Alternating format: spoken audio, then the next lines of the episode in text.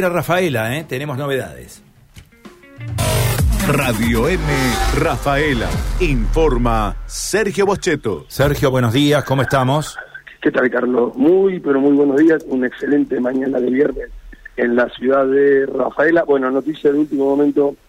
Duró 10 minutos, 12 minutos la sentencia eh, por el juicio que se llevaba a cabo por la por la muerte de Gonzalo Graría, hecho que aconteció allá un 31 de diciembre del año 2019. Cristina Fortunato, la doctora, la jueza que presidía este, este tribunal, de José Luis Esteves, el segundo voto, y Sergio Beseiro, un abogado aquí de la ciudad de Rafaela como tercer juez, estuvieron presentes Matías Perea, Cristian Milés y los imputados, bueno, el doctor Vigo por la Fiscalía, la doctora Amalia Cassini y Georgina Alasia defensores públicas. Bueno, el tribunal llegó a la conclusión, o la sentencia es coautores, coautores, tanto Milesi como Perea, por robo simple.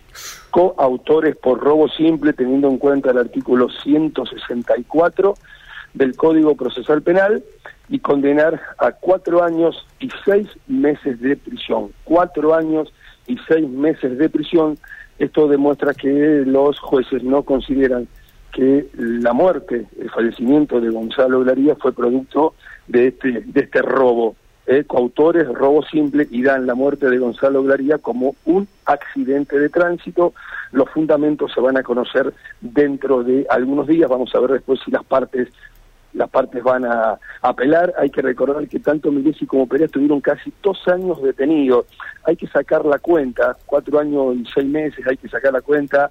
Eh, cuando vos ya cumplís los dos, eh, los dos tercios, eh, podés salir en libertad. Yo consulté aquí, nadie me supo decir todavía, había algún abogado en la, en la sala si se iban o quedaban detenidos. Pero bueno, eh, cuatro años y seis meses de prisión. La noticia de último momento aquí en la ciudad de Rafaela por el caso de Gonzalo García. Eh, Sergio, una pregunta, uno entiende ¿no? y respeta la decisión de la justicia.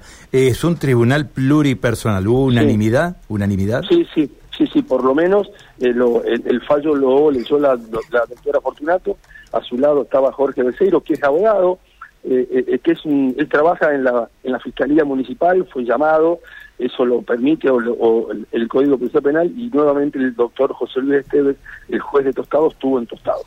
Muy bien. Sergio, después ampliamos todo. ¿eh? Sí, Muchísimas por gracias favor. por el